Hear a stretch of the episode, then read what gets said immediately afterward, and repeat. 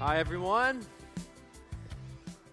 My name is Patrick Miller. Uh, I have actually been on staff at the Crossing for about eight years now. I run our 20s ministry. Uh, but before this last year, I actually used to work with Veritas. I worked with Veritas for about seven years, so it's exciting. It's exciting to be back. Oh, that's a bummer. He knocked it over. Um, no, I, I, love Veritas. I love college ministry uh, because uh, I became a Christian when I was in college. I actually became a Christian in large part through this ministry. And all the years that I did college ministry, I, I, I love seeing the amazing things that God could do uh, during these years in, in your guys' life, during the college years. Uh, my junior year of college, actually, I got my first car. So that's later, I suppose, than a lot of people. But I got my first car my junior year, uh, and it was a hand me down from my dad. Free car, so I, I wasn't complaining about it. The only catch was this he told me that I had to share it with my little sister, who was a freshman here at Mizzou at the same time. And, you know, th- again, free car, I was totally cool with it, happy about that. That's fine. Uh, but there was one tricky question who was going to pay for the gas? Who was going to pay for the gas? And so, in the name of brotherly and sisterly love, we made an agreement. Uh, it was very simple. The rule was this when the car hit E, when it hit E, it was your responsibility, if you were driving it, to take it to the gas station and fill it up and leave it full for the next person. And so, uh, when we first started driving together, we were both really good about that. We'd always fill it up right when it hit E. But you can imagine what happened. Over time, uh, we began to uh, see how far we could go on need, to kind of stretch the limits of what empty was. And over time, even though we never really talked about it, the goal began to see how far can I go uh, and, and not run out of gas and leave it for the other person so that they would have to pay the bill. And that's a great game, except for this. My sister was way better at it than I was. And that became apparent to me one day I'm driving down Providence. I'm going past the stadium, and all of a sudden, my power steering stops working. Uh, my power brakes stop working. And then finally, the engine goes dead. And I think in my head, good one, Hermana, but I'll get you next time. The only problem was there was no next time for her. She got me again. Uh, except this time was a lot less funny uh, because I was driving on Rock Quarry. That's the road that goes down past Capen Park. And it was the middle of the night. And if you don't know Rock Quarry, it's this twisting, winding road, and it's got low visibility, and there's like steep drop offs on, on both ends. It's just two lanes, no shoulder. I stop in the middle of the night on Rock Quarry. All right? I, I made it out alive, but needless to say, uh, I stopped playing the How Far Can I Go game with my uh, car. From that point forward, anytime the E light was on, I went straight to the gas station because I had no idea what my sister was going to leave me with. She was better at it. Here's, here's the thing that story, seeing how far we could go on E, it reminds me of a common question that I was asked during my years doing college ministry. A question I was asked all the time. People would ask me, Patrick, how far can I go? How far can I go? And when you hear that question, your mind might jump immediately, you know, to sexual relationships, right? Like, how far can my girlfriend or my boyfriend and I go without it being a sin?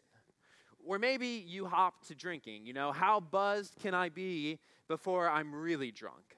Or, or maybe for a lot of us, it goes to the question of salvation. You know, how far can I go before I lose my salvation, before I'm not a Christian, before God turns his back on me? Now, now, those are kind of the obvious questions. And if I had to guess, there's a lot of us in here who have asked those questions recently. But I don't care who you are, all of us on some level find ourselves asking, how far can I go? I mean, I was probably asking it yesterday. You know, it's we ask just how much of the truth can I bend before it's a lie? How much can I talk about that person before it's really gossip? How much can I fantasize about him, fantasize about her before it's really lust? How much can I dislike that person before it's really hatred? How angry can I get before it's really unforgiveness? How far can I pursue this ambiguous relationship with a non Christian before it's really a bad problem? How long can I live a prayerless, a Bibleless life? I think most of us at some point, probably right now, in some way, have asked the question how far can I go? How much can I test the limits? What about you? Do you know the area in your life? Does something come to mind as I ask that question?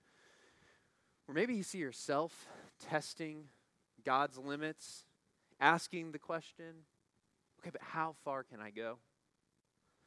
Uh, here at Veritas, you guys have been going through the books of 1st and 2nd Samuel, and it's this big, sprawling story with three main characters Samuel, Saul, and David. And tonight we are going to look at the final pages of Saul, of King Saul's life and reign. And up until now, King Saul, he has been a guy who is always testing God's limits. He's a guy who's always asking in his heart, How far can I go, God? Is this too far? And by the time we meet him here at the final days of his life, this much is absolutely clear. Saul has already gone too far.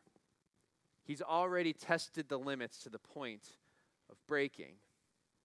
And in this story, we're going to read what has to be, frankly, one of the strangest stories in the Old Testament. It's incredibly bizarre, but it reveals three realities three realities about what happens when we in our lives test the limits, when we find ourselves asking the question, How far can I go? So I want to hop straight into the story because again, it's it's super weird, but also kind of entertaining. Uh, but before we do, uh, I want to pray really quick. So would you bow your heads? Uh, Heavenly Father, would the meditations of my heart and the words of my mouth be honoring to you? Would you give each of us ears to hear the good news of your kingdom? Jesus, it's in your name that we pray. Amen. Okay, so we're going to hop right into 1 Samuel 28, the last pages of Saul's life. Just listen along with me. Now, Samuel was dead, and all Israel w- mourned for him and buried him in his hometown of Ramah. Okay, so pause here. Samuel, he is the prophet who anointed Saul as king.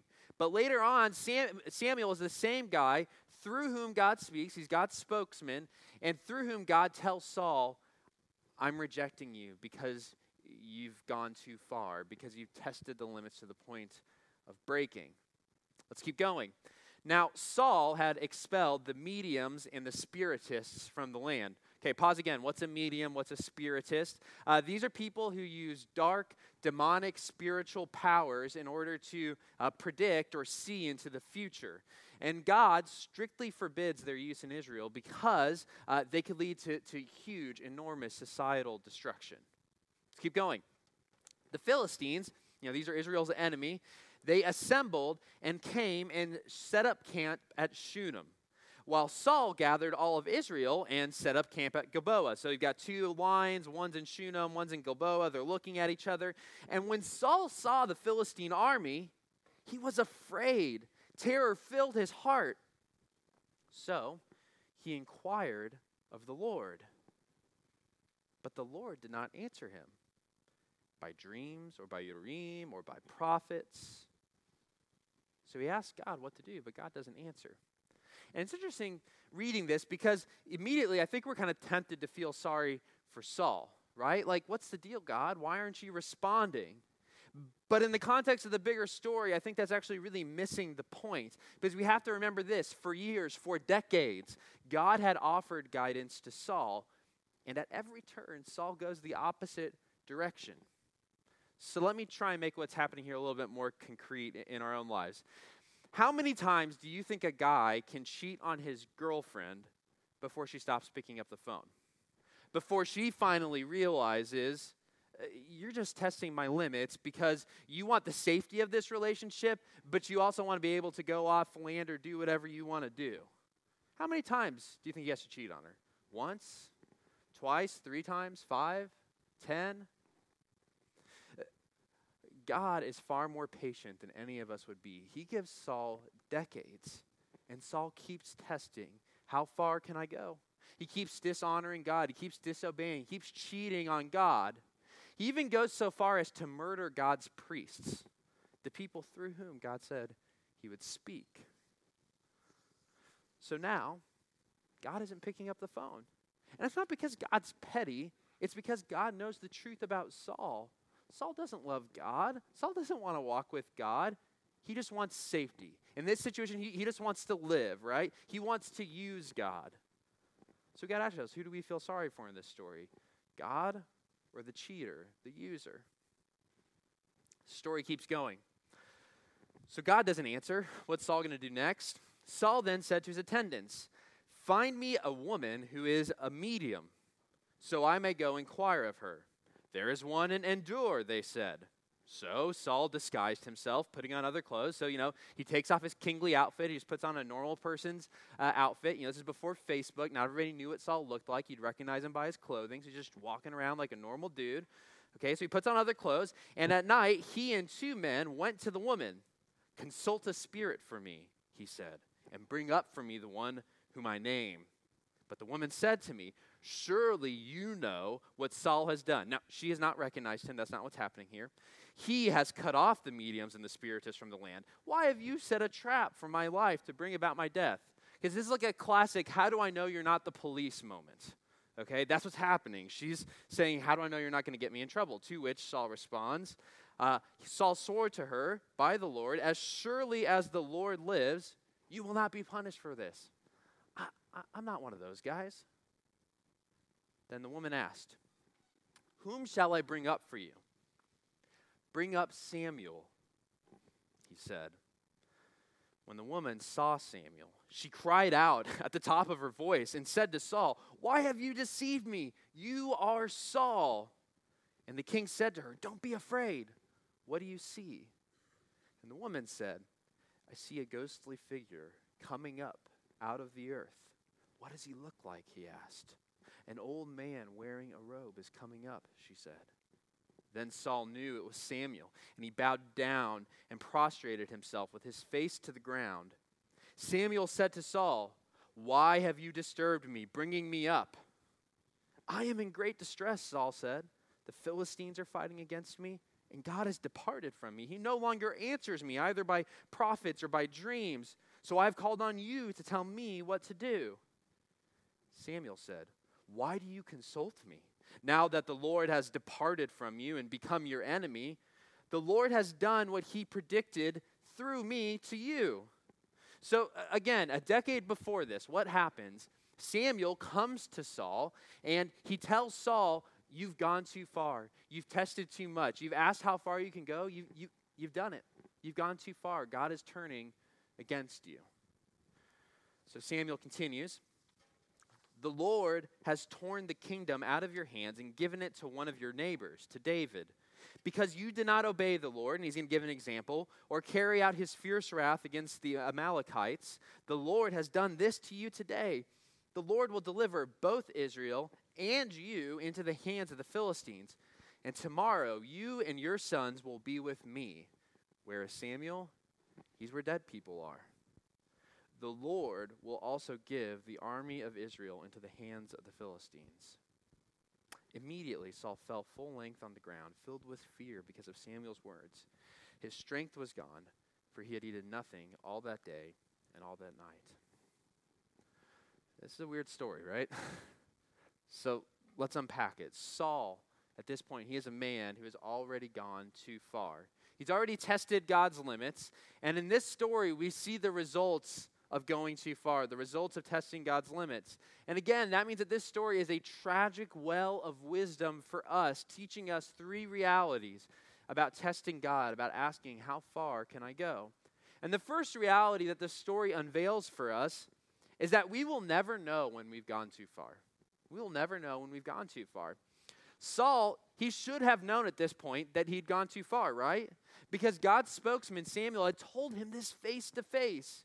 Did you notice what Samuel's ghost says to him? He says, Look, God told you a decade ago that you'd already gone too far. But obviously, Saul's deaf to God's warnings. Because for the last decade, he's just kind of gone about saying that playing the same old cheating game, right? Test God, see how far you can go. Because God will always take me back, right? My job to sin, God's job to forgive. And of course, I think that's what we learn in our own lives we will, more likely than not, never realize it when we've gone too far. We'll just keep playing our games with God because He'll always take me back, right? But when we do this, we become deaf to God's spokesman in our lives, the Bible. We become deaf to the Bible's warnings that we are going too far, we're about to go too far.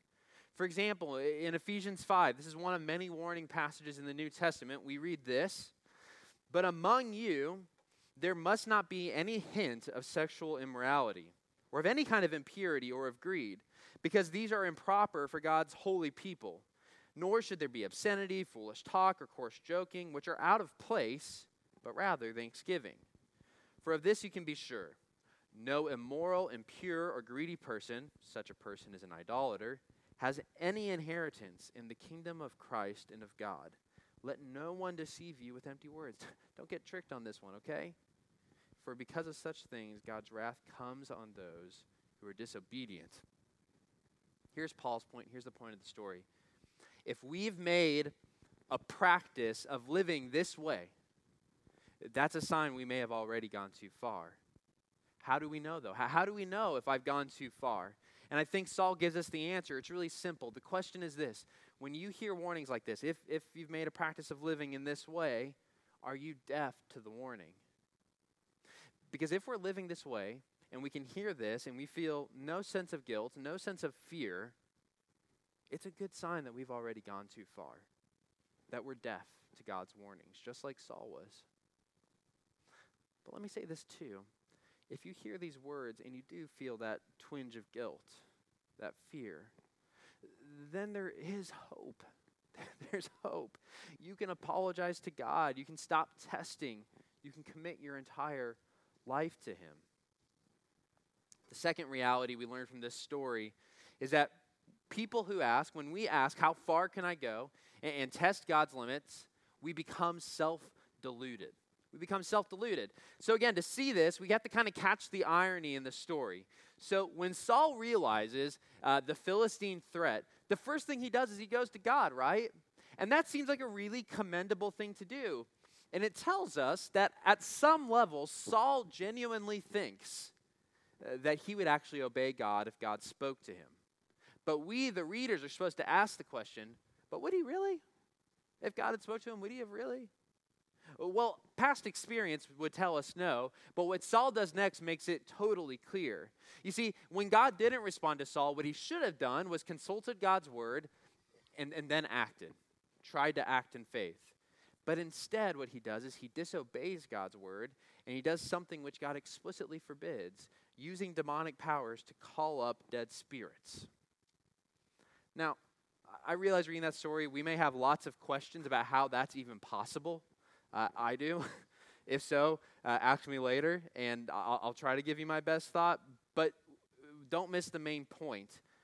Saul is showing disregard for God in his actions, and it makes it clear that his words about obeying God, they're just a mask. They're just a charade. Saul is making make believe in this story, right? And the only person that his costume tricks is himself. That's the only person who gets tricked. We, the readers, we can see the real reason that he tries to go to God, not because he loves him, but because he doesn't want to die, because he wants security from the Philistines. And here's the point for us when we ask, How far can I go before I miss out on heaven? Or to be more precise, before I miss out on God's new creation? The only person I'm tricking when I ask how far is myself. It's just like Solomon, we're asking that question. We don't really want God. What we really want is just security from hell. And I hope we get the irony here, right?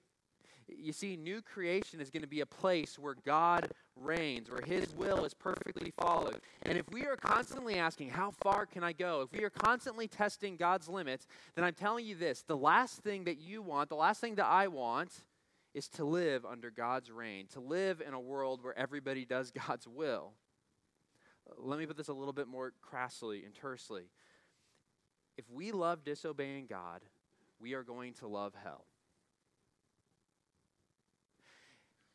And if we demand to live out hell in this life, God's not going to keep us from our demands in the next life. Even if hell is a world of lust and impurity and gossip and slander and mockery and selfishness and rage and vanity.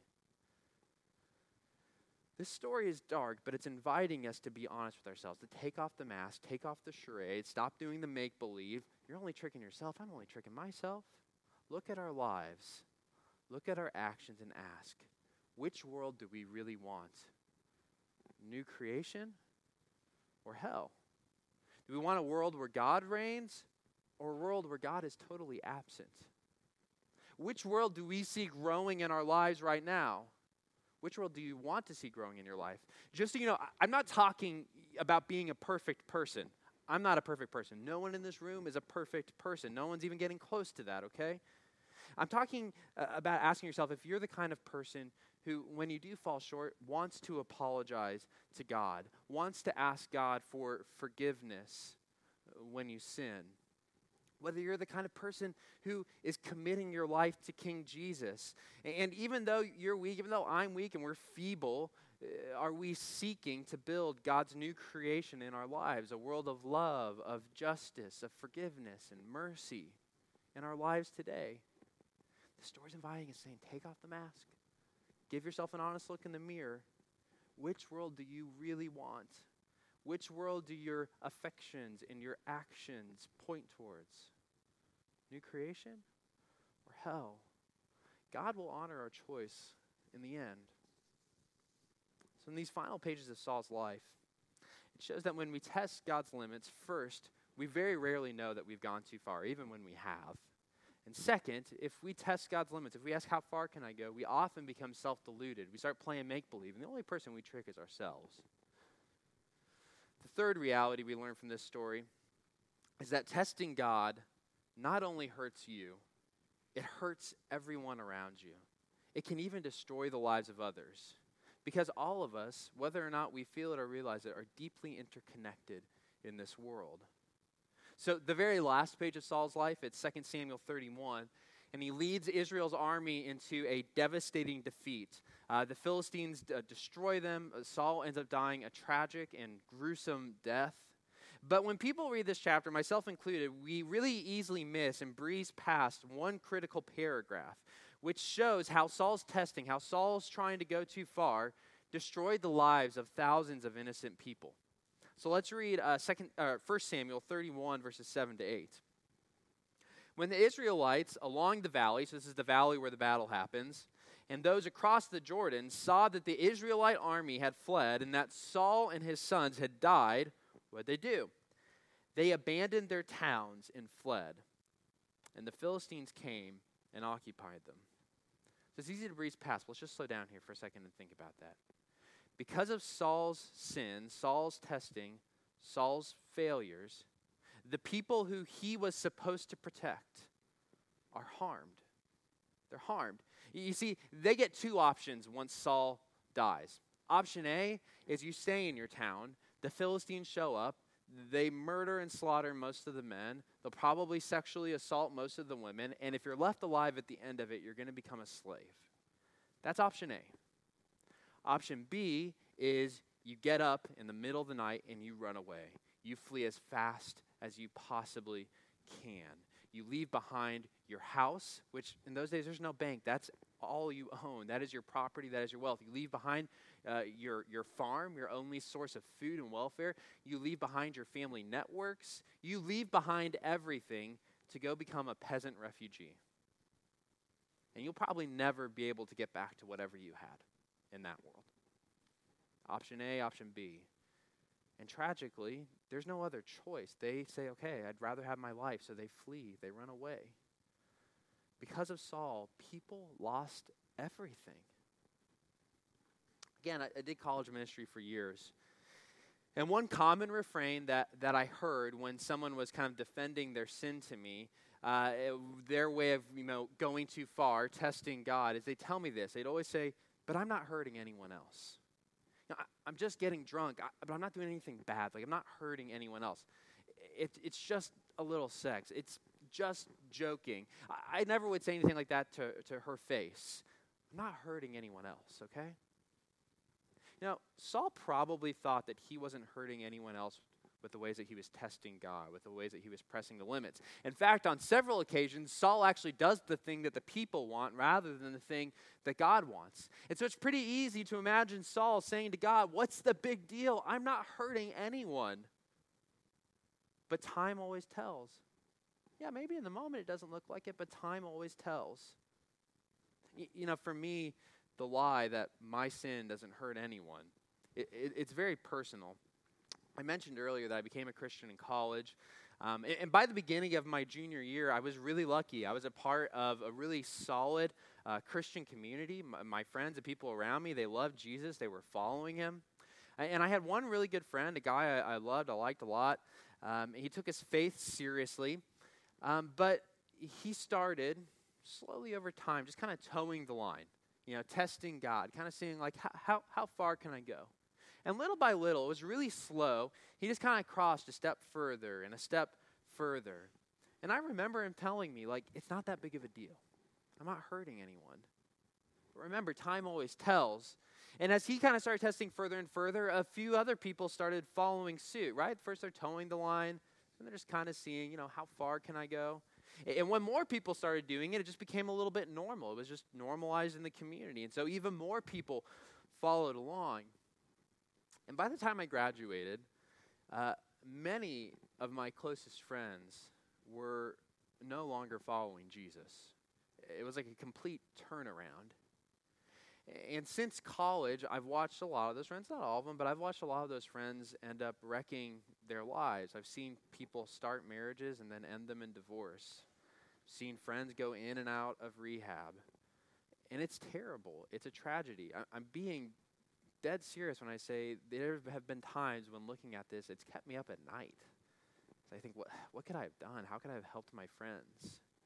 And I actually don't even have an answer for that question. Here's the one thing that I know for certain it started with one person asking, How far can I go? And then defending it and justifying it with this little phrase I'm just not hurting anyone. Not hurting anyone. Saul cost thousands of people their lives, their welfare. When we test God, when we say, How far can I go? we hurt our community. If you don't believe me, I'm just going to tell you, time will tell. I realize this has been a really dark sermon, um, which is actually not my favorite kind to give. Uh, if you don't believe me, you can ask other people who heard me preach and teach at Veritas in the past. This is not my norm, but you preach what you get. And thanks, Kyle. And uh,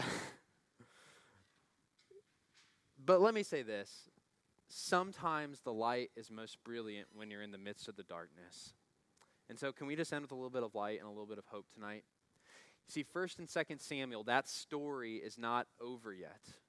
There is another king coming along, David, and here's the deal. He's going to rescue those people from the Philistines. He's going to restore to them everything that they lost because of Saul's failures. And I think that points us to our hope. We also have a king, Jesus, who died to pay and, to forgive all of the ways that we test God, all of the ways that we go too far. And he rose from the dead to restore everything that we've lost in our own lives and everything that we've cost those around us. See, the Bible's message is clear evil is strong, but grace is stronger. Destruction is powerful, but new creation is indomitable.